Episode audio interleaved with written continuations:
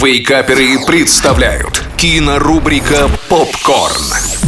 Доброе утро, любимые. Это рубрика «Попкорн». Меня зовут Денис Косяков, и собрались мы с вами сегодня по не очень веселому поводу.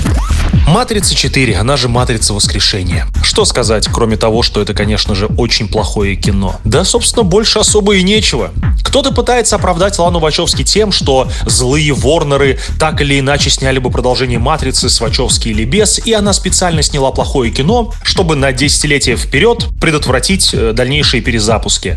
Но это можно было бы теоретически допустить, если бы до этого момента Вачовски снимали сплошь гениальное кино. Но, к сожалению, у Вачовски был всего один, будем честны, достойный фильм. Это первая «Матрица», которую они готовили 8 лет. После этого Вачовски, к сожалению, не сняли ничего по-настоящему вменяемого. Это были какие-то странные фильмы, которые люди пытались оправдать и найти в них глубокий смысл, так же, как сейчас пытаются найти глубокий смысл и в новой «Матрице». Кто-то называет это каким-то личным высказыванием Вачовски, но это личное высказывание плохого режиссера и еще худшего сценариста. Потому что если разобрать «Матрицу» на реплики и особенно шутки, то кринжа вам хватит до следующего 2023 Нового года. Как будто девятиклассница написала фанфик по «Матрице», а на Warner Brothers почему-то решили взять именно это литературное произведение в качестве сценария. «Матрица 4» — это ошибка, которой не должно было быть. Это недоразумение, которого мы с вами не заслужили. Давайте забудем обо всех «Матрицах», кроме первой,